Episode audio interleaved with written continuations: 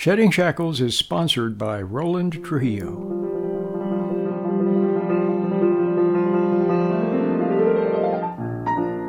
To live fully is to be in constant contact with the Creator. Welcome to Shedding Shackles. Today's topic is finding the joy. And now, here's your Shedding Shackles host, Roland Trujillo. Hello, everyone. Today I want to talk to you about how to live life fully. But first, an apology. I was listening to the program on the radio. I put the radio on to, to just see if it was on. It sounded like sometimes I had too much energy. Energy is a good thing at certain times and places. But I think that because probably of my age, and the message, the seriousness of the message. It's a solemn message in some ways. Yeah, there's a lot of joy in it also. Of course there is. But first the solemn, then later you will find joy. But I can't give you the joy. See, I can't give it to you. You have to find it, and it's there for you. But first, the solemn. First, you have to see that somehow you've missed the boat. And you've never wanted to admit it. But when you did have to admit it to yourself in, in moments, when you sat there, your wife said she wanted the divorce, your kids said he hates you, you know, you messed up your health in some way, things are working out. In certain moments, you sit there and you have to admit that you've messed up. But then you know what mistake you made? You resent yourself. So you've always tried to manipulate every situation, every person, every event, every moment in your life. You have tried to manipulate it to make it look seem good when it really wasn't, or to try to make yourself come out on top or to hide something or not not not not allow something to come out. Or to to try to make yourself look good. Make yourself look right. To make yourself look innocent. And so you put on an act. Oh you put on an act for people. To try to make yourself look like a nice person but the very act of trying to make yourself look like a nice person, of trying to impress them, is itself a wrong.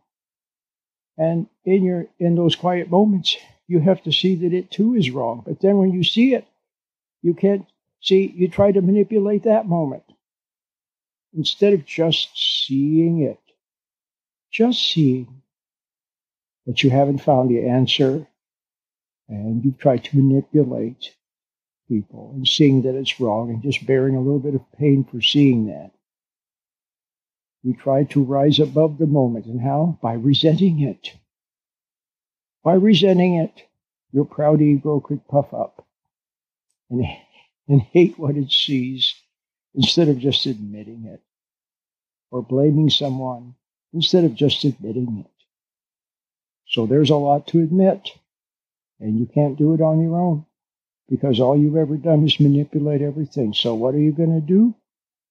You have to find the standard. You have to find something greater than yourself to which once and for all you can submit and say yes and not try to manipulate it because you have such respect for it. Do you understand?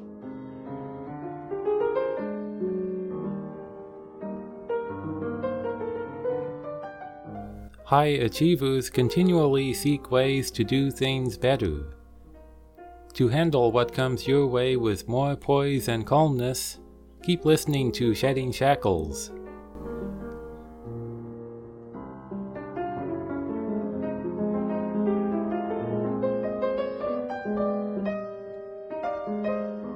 Some of you are capable of moments of decency. For example, when there's a little child there, and the sweetness of the child and the innocence of the child forces you to, to rise to the occasion of not trying to manipulate, not trying to fool them. Do you understand?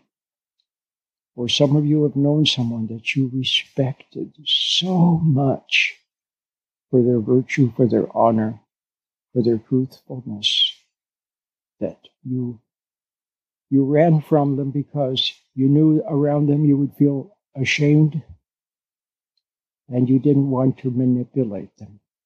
See? Well, you may have met a person that liked you and maybe they wanted to go out with you or something, but you actually saw that they were a really nice person. And you felt that uh, they would be better off without you, without, you know, being caught up with you and married to you or something like that. So you've had your moments, but the problem is that uh, you haven't been like that with, you haven't found God. See, if you could find someone through whom came the truth so clearly, so perfectly, and so so much from God that you could believe it and not only believe it, but not try to manipulate, not try to duck it, not try to change it, not try to hide from it, but just see it. It would be the beginning of change for you, change for the better. So you have to find this truth. And it's all around you. God is there. Sometimes He speaks through people. Not often, but sometimes He does. And when you get the message, it awakens you to what? It awakens you to, to what you know in your heart. Mostly God lets us know things by what we know in our heart. And so when you finally, finally see the truth and realize that it is the truth with a capital T, and in the light of that truth with a capital T, you see the little truths. You see the truth about your phoniness in the greater light of truth. You see the truth about your resentments in the greater light of truth.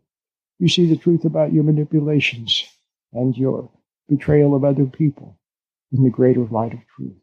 When you respect that truth and love that truth for its, for its honor and integrity, and you want that truth, then, my friend, you have found the beginning of salvation. To try to make yourself look good. You've tried and tried, and it hasn't worked. And the reason it hasn't worked is because you haven't found the source you haven't found the source, the sustaining source that has been sustaining you, but from which you have been running, and actually you've been trying to defeat it. Do you understand that there is a background field that sustains all of creation, that sustains matter? Let's put it that way you have the background field. And from it comes energy and matter and time. And we're all subject to time, aren't we? But we're subject to time, which is actually the background field, which is expressed as time when there is matter. And this background field is what sustains everything. There is a continuous flow from the very beginning of creation, a continuous flow through everything from this background field. And it sustains everything. But in a similar way, in an analogous way, God sustains people It says in the Bible, I believe it's Paul, who says, In him we live and move and have our being. Well, if you if you lived fully, in other words, if you simply lived like a bird lives are like a butterfly, notice how spontaneous they are and how free because they just live what they have been given. They use in a, in a wonderful, natural, spontaneous way, like little children are spontaneous. But you have become twisted and rigid and sick and afraid and fearful and nervous and excitable and depressed and lacking creativity and lacking spontaneity and lacking some magical qualities that you occasionally see people express. You know, the, the great composers, the scientists, the mathematicians, the explorers, the people who are alive and floating across the stage like a ballerina. They express that something special. If you just simply lived, all you would have to do is simply live and not block it, not run from it, not hide from that background sustaining that comes from God, then you would live fully, perfectly. You would have confidence and power and joy. There would be joy in expressing it. There would be joy in living, but you've lost it. You gradually lost it because you, you've allowed people to rob you of it. You've allowed people to shut you down. You've allowed people to put out your lights. That's right. And instead of expressing truth, you clammed up. And and that's what they do. That's what they do. That's what the wicked authorities of the world do. In Jesus' time, there, there was the, the Sadducees and the Pharisees. And then there was the Roman leaders who weren't quite so bad. They weren't as bad as the Sadducees and Pharisees, but they were they were compromisers, they were politicians. They were compromisers, they were politicians. And so Christ was a threat to all of them, wasn't he? But he lived fully. He lived, he lived. Look, he lived the way we are supposed to live. And through him, see, you what you are doing is you restrict the power you hide from the power. You repress the power because other people want you to repress it. Do you understand that they get power when you when you suppress your power? And what is your power but the power to express, the power to to live and express yourself with what comes from God, because He is the source of, of all that is good. He's the source of everything. So you want forgiveness, you want happiness, you want joy, you want a clean slate, you want to express meaning and add something to the world. You can only do it when you have found Him. Then He will help you to express what it is for you to express. Do you understand? So, you have to learn to Find the truth and then express it. And when you do, you will experience joy and spontaneity, and life will start anew, this time with God.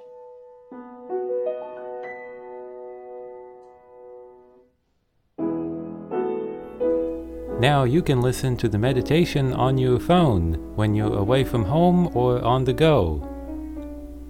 Call the listener call in line at 510-455-8851 and at the main menu press 1. That's 510-455-8851.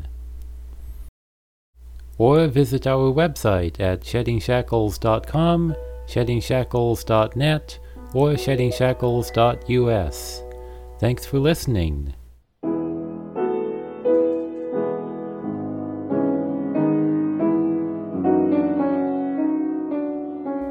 Hello, everyone. I, I want to continue with what I was saying yesterday. I said that the created universe is sustained by a background field of lines of force moving in all directions. You can see that these beautiful shaping lines of force coming from all directions. You can see them operate, for example, when you have raindrops which are perfectly spherical or in outer space, if you release water, for example, in a space station, you release some water or some molten liquid, it will form perfect spheres. There you have the evidence of the background field. So, this background field is gravity to the objects that it makes, and it is also a compressive force thereby.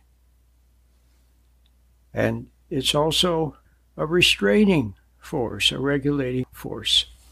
For example, if you press down very hard on the accelerator of your car, that you will feel a push upon you. You'll get some pushback. It will push against your chest and it prevents you from going. What does it do? It actually limits or puts a brake on acceleration. So there you have it. So whenever you have change in speed, you have acceleration or deacceleration, and suddenly this magical background field appears. Now, why is that? It's because this magical background field is there, delicately regulating the uh, the change. Do you see? Now, let's talk about this background field in a different way. Let us say that everything that there is comes from it, is sustained by it, is energized by it, is made by it. In fact, everything, every particle, every atom, every star is made of this background field, which happens to be spinning when you have the background field spinning very tight and very dense, you have magnetism and you have matter. Let's call it at first proto matter and then small electrons and so on, and then coming together as atoms and so on and so forth. And everything spins, even the earth spins, the stars spin. And so you have the tighter and tighter the spin, the greater density you have. Now, you can see that everything is made of, of everything else, and everything comes from that background, which manifests as spin and then curvature around the spin. See, once you make an object, then you have curvature, then the background field curves around it, and then what do you have? You have time. And when you have these various little particles in space, then you have space between them. So, everything is sustained by this background. An analogy, maybe not a good one, but one you can visualize, would be say, a fish swimming in the water, and this fish is sustained by the, by the water, isn't it? The fish may not even be aware that the water is there. In fact, the fish can't even see the water, but it can feel the currents. It can feel the currents and it can see things swaying around, the algae swaying in the currents of the water, but it cannot see the water. But it is this water that sustains the fish and in which it lives and moves and has its being, as Paul said. So that, my friend, is the creation. Now let's look at the human being with a soul and the soul is sustained by the, by the Creator. But what I want to emphasize again to live fully, to live fully is to be ever connected to this sustaining that comes from the Creator. He sustains the soul in an analogous way to the way the background field sustains all of material creation. Your soul is a child of God, a soul child, and it lives and moves and has its being and is given life by the Creator, and He sustains it. Now, I also want you to understand that this background field sustains everything constantly and never stops sustaining it. If God were to withdraw his hand, everything would vanish. So let's take, for example, a little electron or some sort of a little particle spinning. How is it that such things can spin forever? How can they spin forever and ever and ever and ever and ever and ever and ever and never slow down? Something is sustaining them. It's the background field curving around them that maintains their spin. I don't think kids do this anymore, but a long time ago, kids liked to roll a wheel down the street. In other words, they, they would have a big tire. They would run beside it and then they'd give it a little a little push and a little push and they would keep it rolling and they would and it would roll really fast and they would keep pushing it. Well, that's how background field sustains the spin of particles that spin for a billion years. They can spin forever if God wants them to. In fact, they will. So there you have it. So, the same way, the soul must be in constant contact with the Creator. To live forever, the soul must be in constant contact with the Creator. To live fully is to be in constant contact with the Creator. But remember, God gives us a choice. He wants us to love Him. So, in order for that to happen, He has to make it possible for people to not love Him. You see that? Otherwise, He would only have made robots. Well, he gives us freedom. And so we can love Him. We can forget about Him, and in fact, we do. We become infatuated with the world. The world is very enticing. And so we become infatuated with our friends and with our music and with all kinds of things. And we forget about God. That's right. But the more we forget about him, the harder it is to know that he's there. And one day you want him. When you get in trouble, you want him. And you don't know how to find him. So the secret to life is to stay in contact with him. But when you do, then you live fully. Christ lived fully. He expressed the will of the Father. He had the love of the Father and he had power that came from the Father. God gives everyone, even people that aren't so good, he gives them the power to live and to move and to breathe and for their heart to beat. He gives them he he gives them things that they can enjoy. Food and friends and family. He gives all of these things. And he gives them the power to think to reason, to remember. But he gives people who live fully much, much, much, much, much, much more. So to live fully, you have to be close to God. That's it. That's it. You have to find Him and stay close to Him. So you have to want to be close to Him. And then you have to find the way to be close to Him. It's more than just remembering or thinking upon. It's wanting to be close to Him and then being close to Him. Wanting to be close to Him and then being close to Him. Fortunately, He has made that possible. But first you must seek. You must seek for Him. And then You must find a way to be still and to experience Him in your innermost being. And then you go out into the world, and when you do things, you are expressing truth. You're expressing what's, what's right. And you're shying away from what's not right. And you're rejecting what's not right. Do you see what I mean? But it's done effortlessly because He is there.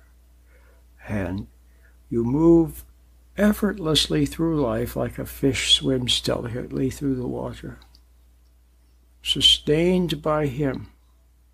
And He is there in your moment of need to give you a little extra assist or a lot of extra assist, which He does in various ways. But remember what I said you must want Him in your life. So, okay, early in life, you loved ideals. You loved what was true. You loved people that were noble and brave and courageous and good. And you had ideals.